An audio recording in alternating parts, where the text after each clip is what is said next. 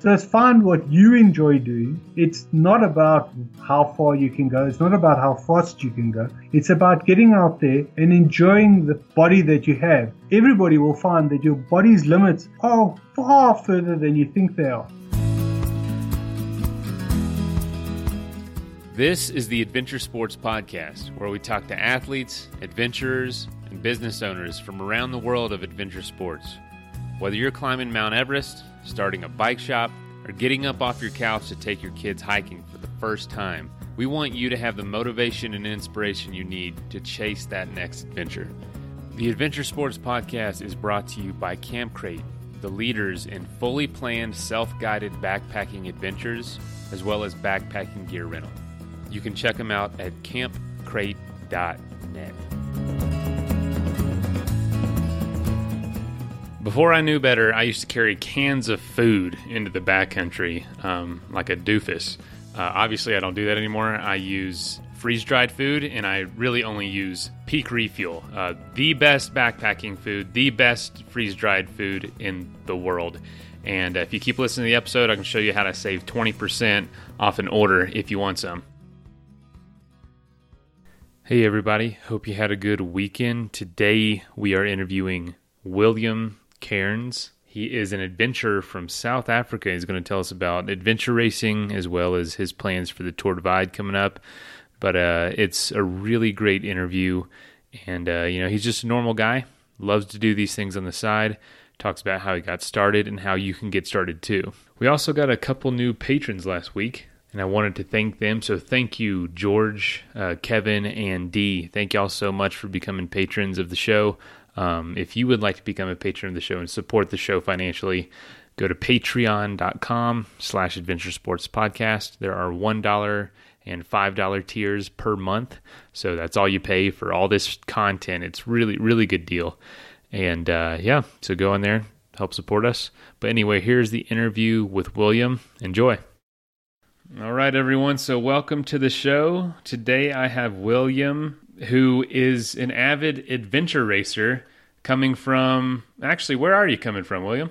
I'm in south africa. All right. That's awesome. So welcome to the show. Thank you. So how you doing tonight? It's pretty late for you. Well it's not too late now. It's 8.30 it's pretty early for you though. Yeah yeah it's it's 11.30 in the morning here so that's that's pretty awesome that we're talking halfway around the world to each other. Yeah, so why don't you tell us about what you do in your team and uh, kind of how you got into it? So, one of my primary hobbies is adventure racing. I've been adventure racing for about 12 years. In that time, I've probably done 7,000 kilometers of competitive racing. I have my own team called Lickety Split, and over the years, it's changed significantly. But the team keeps racing, and uh, we've done five advent, uh, Expedition Africa races, a 500 kilometer adventure race in various different places of southern Africa. Wow. So, so what what do those adventure races uh, entail? What kind of disciplines or sports? So, adventure races consist of three main disciplines paddling, hiking, and uh, mountain biking. There's usually, on the longer races, there's usually some rope work like an abseil or a Tyrolean traverse. Those are the main different aspects. An adventure race is normally about 60% cycling, 30% hiking, and 10% paddling. Oh, wow, that's awesome. And you've been doing them for 12 years now, huh? I started in 2006 uh, with a 150k adventure race, and since then it's just grown and grown. Interesting. So, so did you do these types of things, or did you do the disciplines by themselves before the races? Were you ever a runner or a cyclist, or this kind of got you into it?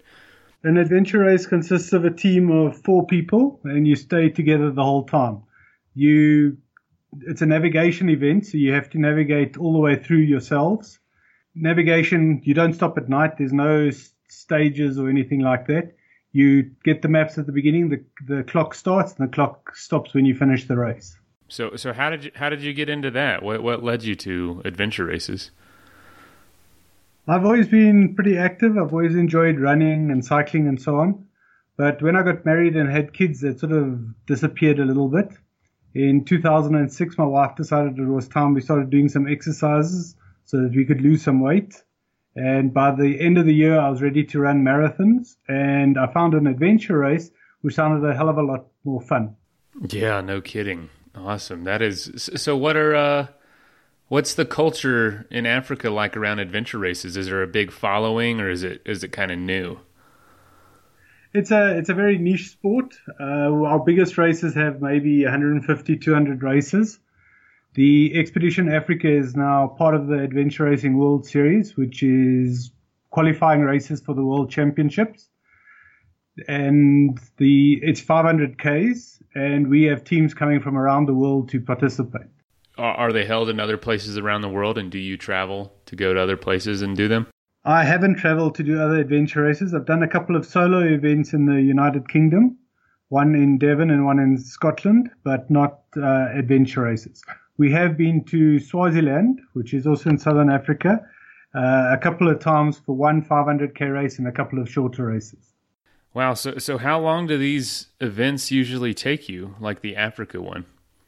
So, Expedition Africa 500Ks usually takes me around six days, six and a half days. The winning team will usually finish in under four days. Is it so? It's fully self-supported, correct? Uh, in adventure racing, the organizer typically carries stuff around for you. Uh. So, and so basically, you get given a box where you can pack stuff in. So you can you get that box at the end of each leg. So, for example, you might start with a 20 kilometer hike. Then you get to your box where you can take out your cycling gear, get on your bike, ride 100 k's get to where the boats are, put everything back in the boxes, put your life jacket and your um, kit onto the boat, paddle across the lake or uh, down the river, get back on to start hiking again, do another 30k hike, etc.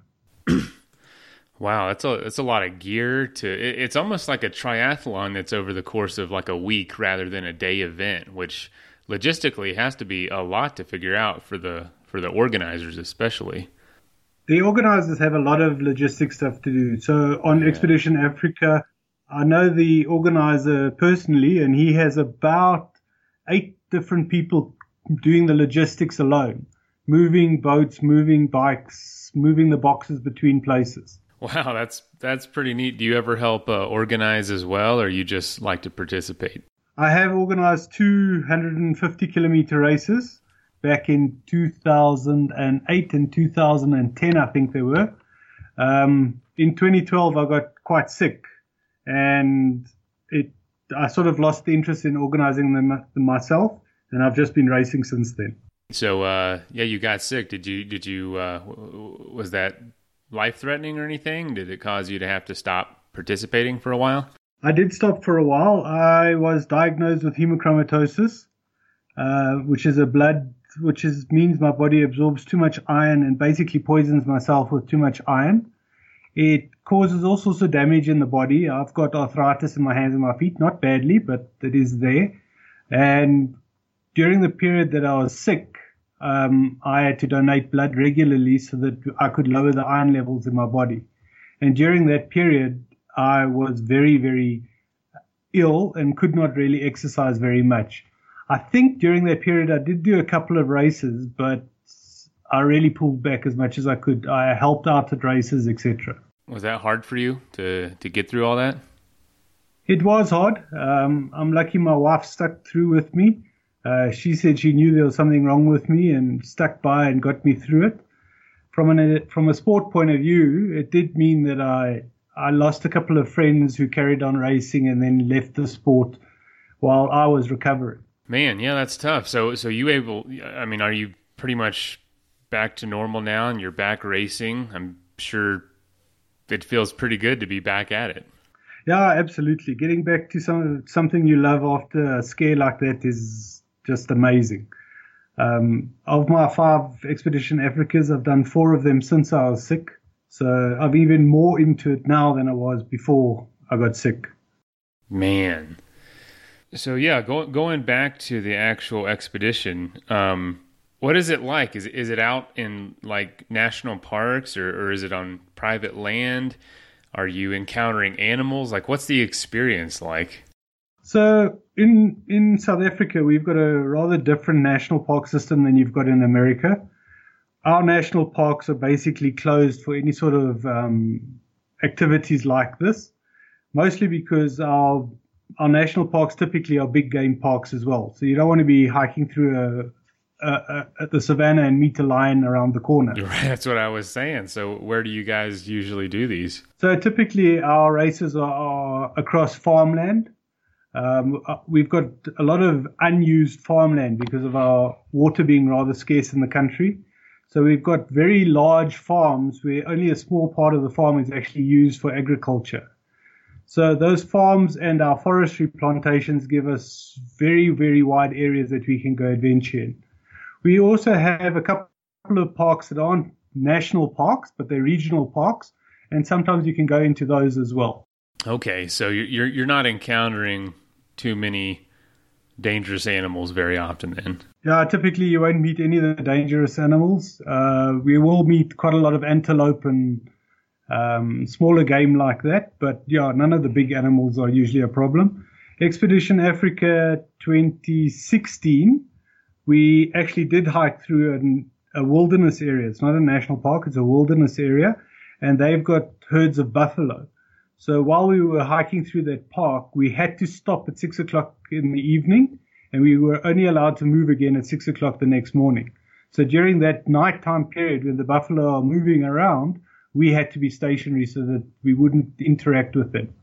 Golly. So have you ever had any encounters that were scary or any any sort of accidents on these adventure races?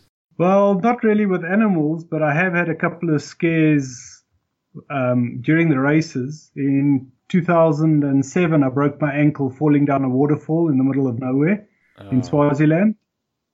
And a couple of years ago, one of my friends got so dehydrated that he ended up on a drip and going to hospital to save his life. Jeez, that is that is crazy. Now, what time of the year do these usually take place?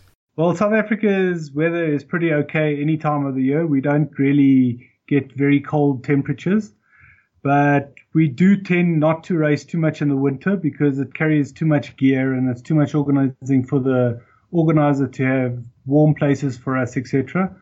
So normally our races are in summer. If I remember right, I broke my ankle in April um, and my friend got sick, and I think there was an October race. So mostly it's our summer period that we're talking about. Mm, okay, so it's it's not the cold that you have to worry about, but there's probably you probably have to be careful with heat.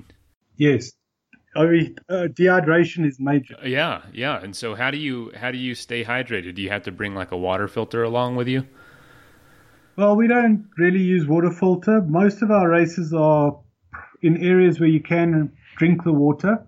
So what we do is we make sure we carry enough water, but if we do run out, we'll use streams, etc. And where necessary, we'll use like purification tablets. Okay, but so so a lot of the times you'll just drink straight out of the stream, huh? Yeah, up in the Drakensberg, our mountain range across the country, you get a lot of streams that are fresh, fresh, fresh water. That is nuts, man. Because we don't, you know, it's e- even in the high alpine streams that we have here in the mountains, we still filter. Because I've gotten sick before, up at like twelve thousand feet drinking water. Crazy. That is really neat. So, uh, yeah. So, so, is it a set route every year, or do you do they create new routes? So every every race, the organizer will move to a different location so one of the ideas of adventure racing is to get the people that are racing out into new areas of the country, new experiences, visiting parts of the mountains where like you'd never actually go otherwise. So the idea is is to give it as much of a new experience as possible. Even where we have raced in the same place twice, the course is always very different. So there's never a set course. You're navigating by map, so you can choose your own route between places between the checkpoints, etc. So uh, maybe I should come back to checkpoints quickly. So the way the race manages the route that you take is they put out checkpoints. So on a hike, for example, you'll have to go and fetch three or four checkpoints out in the mountain. So you have to navigate your way to those checkpoints, mark them on a card and get them back to the next transition before before you can go out on the next event. You've got to hand in your passport that shows that you were at those checkpoints. Mm, I see. I see. Okay, so wow, the, the I mean these are over really long distances. Have you have you ever gotten lost? Uh, one race I did, I I was navigating and we got so lost in one of the forestry plantations that we ended up so far behind the rest of the race, the organizer pulled us off the course. Now, I always say there's only one skill I've, one adventure racing skill I've got, and that's navigation. So that is rather an embarrassing uh, event for me. Yeah, but uh, you know, it happens. It happens. well, neat. So, uh, yeah, you race with a team. Is that is that required by the race rules? Uh, adventure racing, the, the adventure racing organizing body, the Adventure Racing World Series, the rules say a team must be of four people and it must be mixed sex. So it has to have one woman, one man, at least in each team. Most race organizers allow a four woman team to compete as a normal team, but four men would have their own category and race separately. So the idea is, is that you've got to stay together. The four of you are never allowed to be more than about 50 meters apart. And by staying together, you've got to support each other. There's always the saying that uh, a weak team is as slow as its slowest person, and a strong team is faster than its slowest person because you help one another and you get through the event together. What was it like for you to choose the team you have? One of my teammates is actually uh, one of the managers from one of my previous jobs, and he got involved into adventure racing because I did. Then in 2014, I did a race, and the the team captain of that team, the team was far too strong for me. But one of his partners, he's a doctor, one of his partners decided she wanted to race, and the three of us have now been racing for three years together. We've been struggling to find a fourth person to race with because we're a very slow team, and trying to find somebody with the right goals, the same goals as us, is always very difficult if you race in a team and you don't have the same goals, it's always going to cause conflict, and then the race is not nearly as much fun. So our team is quite happy to finish last on a race because we're out there to enjoy the experience, not to try and win the race. So the three of us have now stuck together for the last three years, and slowly, slowly, we're trying to find a fourth person, but it's not going too well at the moment. I don't know. It, it, does seem difficult because when I when I go somewhere like on an adventure, I, I, want the right type of people to be with me, and and I've had it go both ways where it was a great team, worked out really well, and then other times where I had just people that were not were not good at it, were not resilient, maybe didn't have the right attitude, and it was miserable. Has it been a lot of trial and error for you, or did you get pretty lucky pretty quickly finding the right teammates? Um, I've actually, I think I've been quite lucky. I've only really had one really bad experience with teammates. Uh, I will admit it nearly made me quit adventure racing. But a few months after that, I probably had my best ever adventure race that I've experienced. But yes, having the right teammates and to just make it more enjoyable. The the experience that I had, that the guy was far, far stronger than us from a competitive point of view, but he was inexperienced in adventure racing. So with his feeling that he's a very strong competitor, he felt he was the one that would carry the team. In the end, he didn't finish the race. We did. But because of that approach of he's the strong guy, I'm the weak guy, it caused that sort of conflict. Well, isn't that funny? That the, the guy who thinks he's the strongest is the one that didn't finish the race. uh, I think I think it's classic. The thing about adventure racing is that you really have to buy into the sport and buy into the, the, the willingness to compete when things are not going well. It's a if you if you don't enjoy suffering through things, you're always going to struggle at adventure racing. And somebody that's very good at, for example, Ironman, Ironman races maybe 14 hours and they're finished. For us, that 14 hours is our warm up. So after 14 hours, you haven't even started the race yet. And that's a very different approach to the way you race something like this. So, yeah, like I said at the beginning of the episode, I used to carry cans of food into the backcountry. And uh, I know there's a lot lighter things to do, but uh, there's just a lot of options that aren't good for you or either too heavy. Um, and that's why I really do uh, use Peak Refuel now. Um, uh, they're a new backpacking food company, and I say backpacking food. Really, it's just uh, freeze dried food that you can use for anything. I've actually eaten it for dinner before with my family uh, because it's real food. It's not. It does not taste like backpacking food or hunting food or something that you're only going to eat in the backcountry. It's it's delicious, high uh, in protein, uh, nutritious. It is going to refuel you. It is filling, huge portions, and I really encourage you all to give it a shot. At least try it out uh, and that is peakrefuel.com. And if you want to get 20% off an order, uh, use the code ASP20, and that's capital ASP and then 20. Now, back to the episode. Yeah, you, you, you have to race it with your head because, you know, you, you can't say, oh, this is, if it's a bad day, it, you might potentially have three or four or five more of those that that go just as bad. It's not like it's over by the end of the day and you can go home. Now, I totally get that. I've been in some races that were multiple weeks, and uh, the, the, the people that were used to the day events were the ones that struggled the most. And uh, even though they were incredible athletes, but the ones who had gone through things that took a lot of resilience, like a journey, uh, maybe like military vets, um, folks that had uh, stuck things out for long periods of time did much much better, and I'm sure you see that pretty regularly as well. I think that's a perfect summary. So the the races where I've been throwing up on day one, but I just waited waited out, and two days later I'm the strongest one in the team. Isn't that crazy? No, but that's how the sport works. It's not it's not about how you do now. It's about how you're going to be doing in two days' time. It's about how, how much you eat now so that you can carry on going this afternoon. It's how much you can sleep, how much sleep you need to survive the race. The one six day race that we did, we had 12 hours sleep in the whole period. Really? Oh it's, it's oh how you gosh. manage. No, normally normally we do more than that. Uh, I don't like going without my sleep. So that's that's not very much sleep. Dang. So what is is it? Just small naps through the day, or do you just take two hours sleep, and then keep going for another 22 hours. we do try to sleep um, when we are comfortable, so we'll try and sleep in transitions rather than out in the veld. Um, we do sometimes take a nap. There's one wonderful photo of our team lying in the middle of a, of a road um, late late afternoon where we were really tired. It was like near the end of the race, and we just lay down in the road and had a sleep. So yes, you take the naps where you need to, but we try and sleep in a transition where we've got a mattress and a blanket that we can use.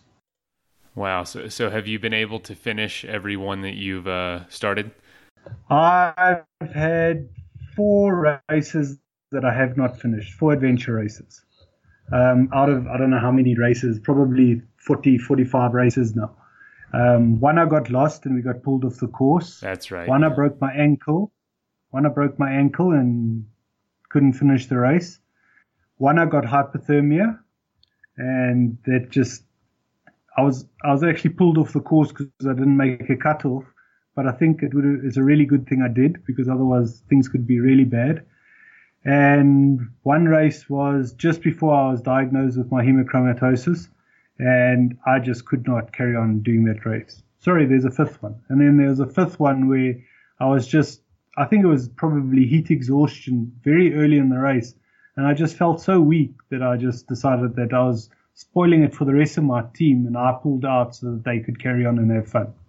Mm, okay. And so if someone has to fall out during the race, the team can keep going um, as long yeah, as. You, they... you, oh, go ahead. You're considered unofficial, so you're not oh. an official team anymore. But especially the back teams in the race will continue just so because they're there for the experience you'll find a lot of the top teams, if they lose somebody to injury, they'll pull out because they're there more for the com- competition than the experience. Man, it must be an incredible experience for you to have done it 45 times now, something around there. I found it the most amazing, most amazing sport. It's just got it's got everything that you need to make yourself feel validated in yourself. It's the continuous, that, that perseverance, the physical effort of doing these events. At the World Championships this year, which was about two weeks ago, the first leg of the race was a 108 kilometer hike. Now imagine, imagine carrying a backpack and hiking through thick forest for 108 kilometers. It is such an accomplishment to reach the end of that and knowing that just finishing that is only a quarter of the race. I just uh, think it's ah. absolutely amazing. And what is that 108 kilometers like? Is it a straight through hike? Did you did you have to take you know? Is it multiple days? Because that's a long hike. I, I, I, didn't do the World Championships. It was in Reunion this year, uh, but there were six South African teams there that I was following. As far as I can remember, the front team took 27 hours to complete it, and the back team took 52 or something. So for the back team, it was was more than two days out there that they were going through that, that, that terrain. So two days out there, they had to carry their own food. There was no no support um, on that leg for them. So yeah, it's a big job. That is a long hike, and to know your feet must be killing you, your back, you're tired, and to think you're only a quarter of the way through. That is unbelievable. Man, what an experience. So I, I know here in the States, it, it, seems like runs, like ultra running, is um, definitely a, a big uh, market now and it's growing. And it, I see, it, it seems like races are like the standard of what an ultra run is, is getting longer and longer and longer.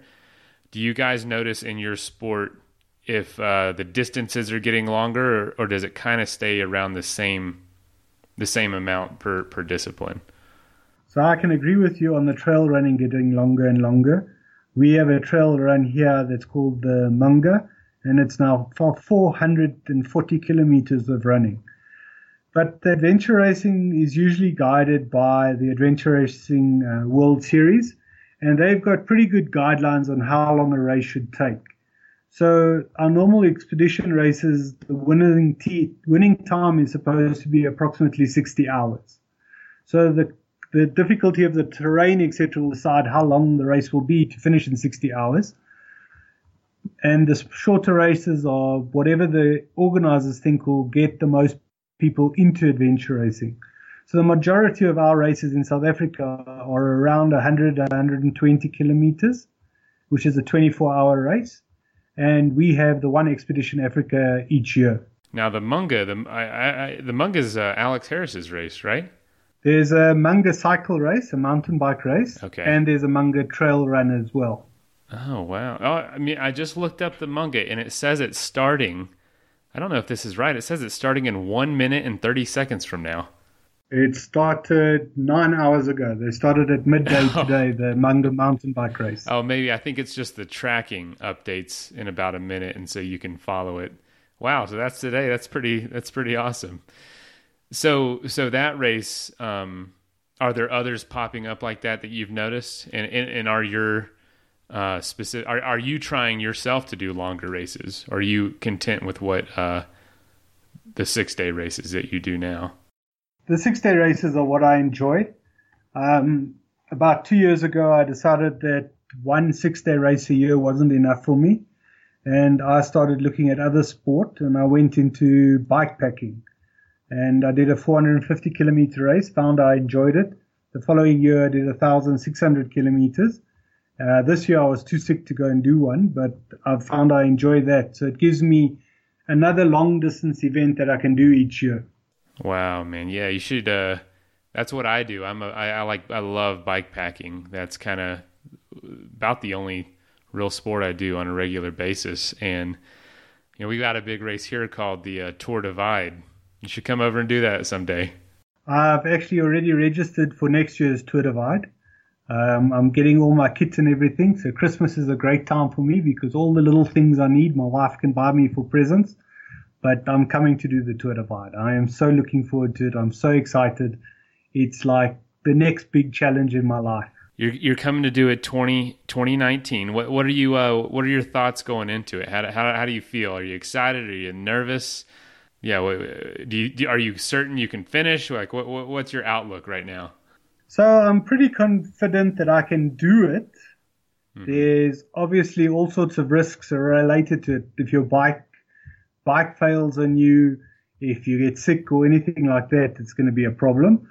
But at the moment, I firmly believe that physically I can do the race. Mentally, I can do the race. So all it comes down to is the equipment, etc., that I need that needs to last the distance. I am super excited. If anybody meets me and wants to talk to me at the moment, all I do is talk to a device. no, I get it, man. I, I, did that a few years ago, and uh, it it was life changing. Um, just an adventure beyond adventures, and uh, I don't. I only live about an hour from uh, where you'll be coming through, so I, will be absolutely sure to come see you if you if you make it through Colorado. Uh, it's just it's just an absolute big adventure. I, I don't know how to explain it. People think I'm absolutely crazy to even think about doing something like this. So it's just the biggest adventure I can think of. My children are finishing school now in two years' time, I won't have any children at school that I need to look after and be here for them. And my wife and I can start doing bicycle touring as well as me doing my bike packing and adventure racing. Oh man, I bet you're excited. So, so are they almost done with a university, or is it like a I don't know, primary school over there? So we have primary school and then high school or secondary school. So my youngest one is finishing secondary school next year, and will be going to university after that. So while we financially have to contribute to university, as they can be considered adults, we can start leaving them alone and doing our own thing without them if we need to. That is so neat, man. You're, you're you know, I'm, I'm a, it makes me nervous. I'm not a dad yet, but, uh, we've got one on the way. And, uh, I almost think, man, all this stuff I'm going to have to put on the back burner for so long but I, I, I hear more and more from people like you that are still doing everything that I would ever want to do with kids that are in school. That's pretty uh, encouraging, to say the least. Well, it does take a wife that is very supportive. Mm. My wife is always there giving me the chance to do these things. Uh, she travels quite often for work, and I take over the role of mommy and daddy during that period. But at the same time, she takes over mommy and daddy when I want to go and do my races. So it's a it's a case of being able to support one another and give each other the opportunity to get out and do things. Absolutely, and yeah, I, I'm thankful. My wife is very supportive. Always is kind of pushing me out the door to go do something else.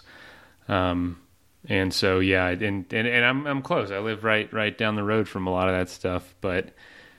Well, neat. So you said one one adventure race a year was not enough. So how, how many do you try to do? Well, I still only do the one because there's only one big adventure race mm. in South Africa a year, and that's why I've started doing the bike pack bike packing by myself or bike touring with my wife when I get an opportunity, which doesn't happen very often. But the idea was is that because one wasn't enough, I now need to go and find long events that I can do, and bike packing was the easiest one to find. So, so there are plenty of events there. I know, I know about the Freedom Challenge, but that's about the only South African bikepacking event I know of? Well, it's they're, they're basically three long distance events in South Africa at the moment. Freedom Challenge, which I definitely like to do. Then there's the Thousand Miler, which is a 1,600 kilometers, a thousand miles from Johannesburg to Cape Town. And then there's the Munga. The Munga, the problem with the Munga for me is it's too fast. I don't think I'd be able to finish in the time allocated to it. Yeah, because the, the unique thing about the Munga, there's like a, it's a there's prize money. Yeah. I think that probably pushes people to be a little faster than they would otherwise. my my goal on a day is to do about 160 kilometers, 100 miles. On the Munga, you basically have to do 220 kilometers a day to finish it in time. Oh. And to me, that's just pushing myself a little bit too far that I'd be comfortable with. I don't enjoy pushing myself hard on races. I've got asthma, and I just find that as soon as I push myself too hard and the asthma kicks in, I lose a lot of energy. So I'd much rather do an event where I can just keep going and keep going and keep going and keep going than to do something where I have to push hard to finish it in the time allocated to the race. You know, I, am the same way. Um, I don't enjoy pushing myself to the limit uh, on a constant basis, and frankly, I don't think my body could handle it. And also, I don't know if you this is something for you, but I, one of the biggest reasons I like to be out there is the landscape. And anytime I take a lot of time to just stop and look around and take pictures, it's it's like probably the biggest motivation. And uh, I, I just find it so much more enjoyable. I have a problem that when I'm racing, I tend to focus too much on just moving forward. And I actually need to remind myself to stop and look around. Mm. I, I often miss things because I don't do that. I joked with my wife the other day that on the Tour Divide, I'm going to set an alarm for every 30 minutes. And when the alarm goes off, all I got to do is stop, look around, see what there is, and then I can carry on. uh, man, I am telling you right now, you are going to see things on that race that are just going to blow your mind. I mean, the spine of the Rocky Mountains that you ride on that trail is unparalleled beauty. It is it is stunning. The the animals you will see so many animals. I remember riding through a, a an entire herd of wild horses. It was like a hundred wild horses, all different colors, uh, in the middle of Montana, and and a lot of them bucked up on their back legs when you rode through. And then you know about a mile after that, there's a grizzly bear eating fish out of a stream. It's it's incredible. It's absolutely incredible. Uh, that's definitely one of the things I'm looking forward to. Also, coming from South Africa, I don't have much experience with snow, and up in the up in the Canadian section, there's often snow up there, and that's going to be an experience for me as well. So, in South Africa, we have mountains going up to three and a half thousand meters, but we don't have those mountain peaks covered in snow like I'll experience there. Yes, you're going to see a lot of that. And surprisingly, June, when it starts, is uh, it's still a lot of snow. I think the first when we did it, the first seven days I ha- I got snowed on. Like yeah, I remember. I remember that. I remember that race and just how hard the beginning was there was an interview on the Adventure Sports podcast of somebody that uh, had had a goal of breaking the record, and the snow that year just stopped that whole whole chance of you making it. Time for a quick message break. So you know that this show is brought to you by Camp Crate, and you hear that name quite a bit, but you might not know exactly what it is. Basically, Camp Crate is the bridge between people who want to have a backpacking experience but don't have gear and don't know where to start with planning. Um, they're extremely helpful. They'll rent you the gear and they ship it right to your front door. Uh, if you just have friends that are already going, but you just are tagging along, but you don't have your own stuff, or you have gear but really don't know where to go, uh, they can help you with all that. So go to campcrate.net or send them an email at support at campcrate.net. Their whole mission is that you get in the backcountry and you have an awesome time on a self guided adventure. Back to the episode. Um, yeah, I think I raced. I raced with Alex Harris, and I got to know him a little bit on the tr- route. But he was way faster than us, um, my friend and I. And I remember that that year happened to be really good conditions, and a record was set. Um, but the next year, all hopes were gone because of a lot of snow. And uh, e- even even our good year, there was still snow, and you had to push your bike for a few miles over passes. But thankfully, it was a, a pretty sunny, pretty sunny and warm um, summer, and it was uh, oh man, it was awesome, just awesome. And it gets bigger and bigger every year. And just like you, there's people coming from all over the world to experience it. I'm really excited for you, and we're we're gonna have to do an updated uh, show after you finish and, and see what it was like. Oh, that would be fantastic. I've actually made myself some motivational posters. So I took some of the photos from last year's race or this year's race, and I've printed them out with little comments and things for myself on them, and I've stuck them up on the wall near my uh, computer so that I can just look up and see them and just be motivated every time I open my eyes. That is really important, man, because uh, you, you you're going to know this, and thankfully you have the experience. Um, there are just times where where the the journey seems too far, or you just seem to be moving too slow.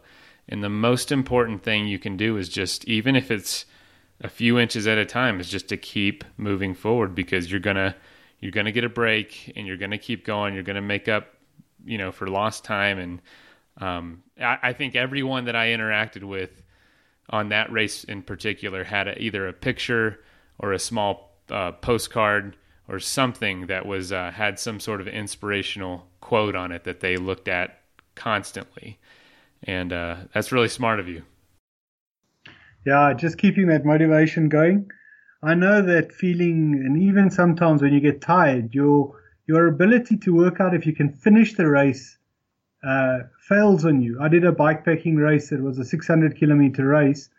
And at about 450 kilometers, suddenly I thought I couldn't finish the race. There wasn't enough time.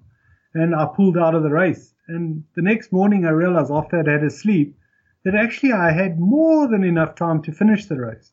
So just getting your brain right and understanding what you're capable of just becomes so critical in planning something like this. Yes, and you know that you know you were talking before about people quitting the race uh, that are used to day events. That that was the one I was talking about when I saw numerous incredible Ironman athletes, a, a lot, quite a few, go from those events to these big big races, and they totally fail because because especially on the Tour Divide that you're going to see at the end of the day, you've ridden you know 160 kilometers and you're in the woods and you just saw a herd of moose that spooked you and you you it's getting dark and you're all alone. And you, that's that's your night. You you pull your gear out you have your food and water and, and you're just totally alone.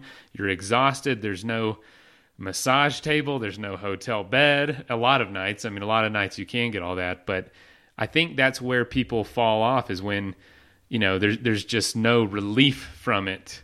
Um, and for me I, I absolutely loved that aspect of it because you feel so so deep into the wilderness. It feels just it's amazing and uh, but some people look at it as as a big hindrance to them being able to do it so as long as you enjoy that you're going to have a great time when i did the thousand miler ride from joburg to cape town it took me basically 10 days on those 10 days, I had somebody with me for four of the 10 days. And by the end of the race, I knew that I'd much rather be on my own than have somebody riding with me. It's being able to live in your own head that also is important when you're doing something solo like this. And I'm definitely one that enjoys being by myself, being out there within my own head, thinking about where I'm going, where I came from, and just understanding yourself that you know, then you're going to be fine. Have wanting that naturally is that a challenging aspect of the uh, adventure races that you do, having to be with a team? Have you ever wanted to just do one alone? Um, yes, I have. Uh, both my races in the UK were on my own, and the last adventure race that I did, my I got dropped by all my team members, and I ended up at the race by myself and the race organizer knows me well enough and he let me do it by myself. Unfortunately, I didn't feel very well, but I did as much as I could and I really enjoyed being out there by myself. It's just something different. I do get on well with people. I always joke that I don't like people, but I actually get on very well with them. And being part of a team is still fine for me, but being on my own is just as good. Being on my own, being able to talk to myself rather than somebody else is just fine for me. Adventure racing team dynamics is, as we said, very important. But if you're supportive of each other, it's not a problem for me to be in a team like that. Right. So if it's the right people, yeah, I, have done. I did the Tour Divide with my best friend. I know you're supposed to race it alone, but uh, we decided to do it together, and uh, weren't even, you know, we weren't going for any records or anything. But I, I would say that really added to the experience because of our dynamic. I don't. I think if I did it again, I'd like to do it alone just to see what the difference would be like. But uh, I know that the people doing it alone, a lot of them struggled, but a lot of them didn't. They just were right where they wanted to be and uh, loved every minute of it. Yeah, it's a different type of person. I think being an introvert myself, I understand being on my own, being being happy to be on my own. And I think an extrovert in an environment like that might struggle a lot more than that. Hmm. Absolutely. Absolutely. And uh, yeah, you, you, I mean, you think, yeah, I've started, you've seen the races, you, you think you start out with a couple hundred people, like, oh, I'll be near somebody.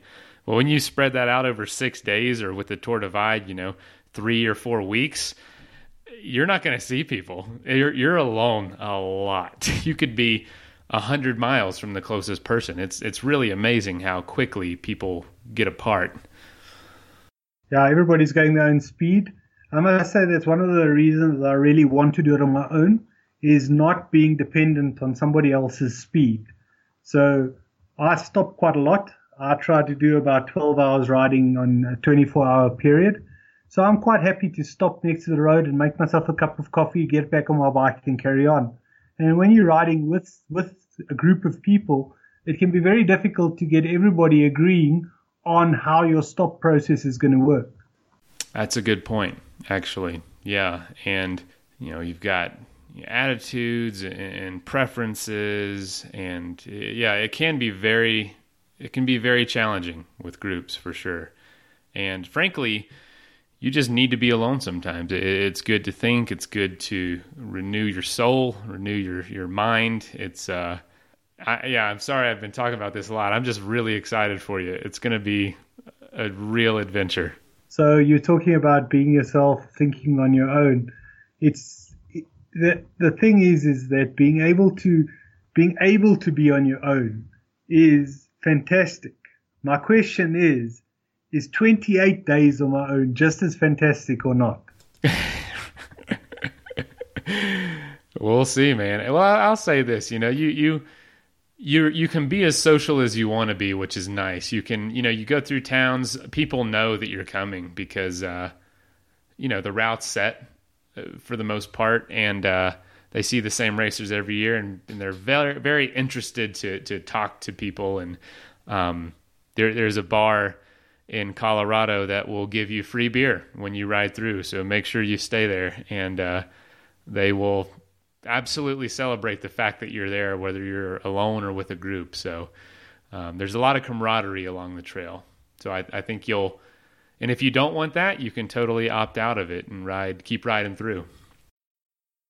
So I have a limited budget. The South African rand isn't very strong against the dollar, so my my budget is limited.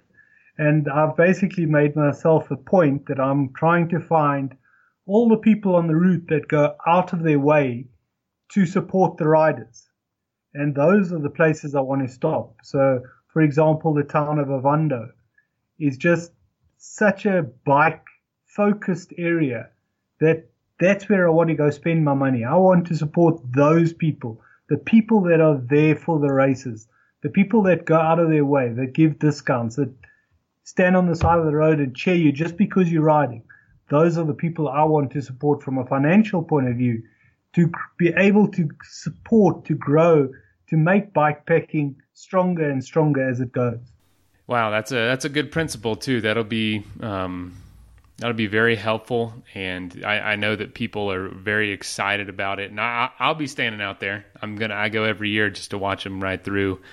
Um, so I'll uh, if are you gonna have a spot tracker on you? Yeah, everybody has to have a spot. If you want to be an official finisher, you got to be yep. able to be tracked. Yep, I I just know. Uh, I did it in college, um, so my budget was really limited too. I was pretty much broke, but uh, it was still an awesome adventure, and and uh, so we had to forego a lot of equipment that we were pretty much in desperate need of. But yeah, I, I, would love to keep talking more, but I'm I'm running out of time. So so what would you say to people who uh, who maybe were in your shoes before you got into all this and were like, ah, you know, I need to do something, um, but I don't know where to start. Uh, what what would you tell them about getting involved with adventure races or uh, any sort of events like that? So the thing is, is is getting out and doing something. It doesn't really matter what you go and do. So what I normally suggest to people that don't that really don't do anything is to buy yourself and your partner a bicycle and on the weekend, get on the bicycle, ride to a cafe or a restaurant, sit down, have breakfast together, and ride home again. And as time goes by, you can make that ride longer and longer and longer. My wife and I do this almost every weekend, and we have about a 30k ride each weekend together. And that's a way to get started with something that has zero pressure on your on you to do it. It's easy, it's fun, it's it's what you should be doing with your wife anyway. Then once you've been able to get into the riding and you're actually comfortable on your bike, you can find these short adventure races. We have what we call sprint races that are 25 kilometers long. It takes two to three hours to do that full distance. And once you get that done, then you can build on to further and further races. My very first adventure race was a 25 kilometer race. Then I did a 60 and then I did a 150 kilometer race. But I was very focused on getting fit at the time. So for me, pushing into those distances made a lot of sense. But I know people that just do the 25 kilometer ra- races whenever they can. We have one about every three months, and people just do that. Some people go up to the 100 kilometer races and just do that. So it's find what you enjoy doing and then do what you enjoy. It's not about how far you can go. It's not about how fast you can go. It's about getting out there and enjoying the body that you have, finding out where those limits for your body are. And everybody will find that your body's limits are far further than you think they are. People start out doing runs and they think 10Ks is far. And then we see people doing 400K races. So your body can just grow and experience longer and longer and longer, harder and harder distances as you go up. But the most important thing is doing what you enjoy. I enjoy 500 kilometer races. I'd love to do three a year, but I just can't afford to travel to do them. But that's what I enjoy. I enjoy going out on my own and riding 100 Ks. But if you don't enjoy that, then go and do your 5K ride, do your 20K ride, do a 5K run, do a 5K walk around the block if you need to. But get out and do something you enjoy. Oh man, I couldn't have said that better myself. I mean, that's that's like the motto of the show is get out there and have some fun. Um, Absolutely. And you know, it, it don't. I always say that too. Don't feel the pressure to do something huge if you don't have the time or money or or, or, or ability. But you know, we've got a little hill behind my house, and, and I'll go so long without taking time just to go for a walk or for a short little hike and I think it's not even worth it because I've experienced so much greater things but I don't I can't do those things all the time and so the moment when I finally say okay I'm going to go for that walk and it may be less than an hour it is so rewarding I forget how how wonderful even the smallest experiences outside are um, and if that's all you have the ability or time to do that is absolutely still 100% worth it Yes, I've got children and they're not really in, interested in adventure racing. But for my birthday each year, we go for a hike. It's like become a bit of a tradition that dad's birthday is a hike weekend. That's awesome. And this year, this year I got them to do a four day hike. So it was about 16 kilometers a day. But for four days we went hiking. And this is just what they do. They don't go racing adventure races of 500 Ks. 16 Ks a day was more than enough for them. But we all absolutely loved it. Being together out there, walking through the forestry plantations, seeing the cliffs, seeing the waterfalls. It's it's what we enjoy. That's what's important. Wow, that is awesome. That's that's a wonderful tradition too. Um, well, William, man, I, I wish you the best of luck for the Tour Divide. I think it's one of the greatest adventures on the planet. Um, you're going to have a great time, and I will absolutely um, try to see you somewhere along the trail, and, and we'll we'll have to uh, take a picture together and show it on the Adventure Sports Podcast page. Um, so yeah, good luck in planning. Um, I, I, can help answer any questions you have. I live right here, right along the trail, so uh, I'd be more than happy to help you feel prepared. Thank you. I am so absolutely excited about it. You won't believe. So thank you very much. That's awesome. All right, man. Well, uh, have a good one. Thanks, Mason. Yes, sir. Thank you. Bye. Bye. Hey, thank you so much for listening. If you know somebody that would make a good guest on the show, or if you have a pretty cool story about the outdoors or adventure sports that you want to tell us, please call us and leave a voicemail at 812 Mail Pod. That is 812 624 5763. Uh, you can also send us an email at info at adventuresportspodcast.com. Uh, again, it is always helpful to leave us a review on iTunes. And if you'd like to be a supporter of the show, you can give five bucks a month at patreon.com slash adventure sports podcast. And links for all that stuff is also in the show notes. So thanks again for listening. And y'all get out there and do something so you can be on the show one day. All right, later. Also, don't forget if you want to save 20% off the best backpacking food on planet Earth, go to peakrefuel.com and at checkout use the code ASP20.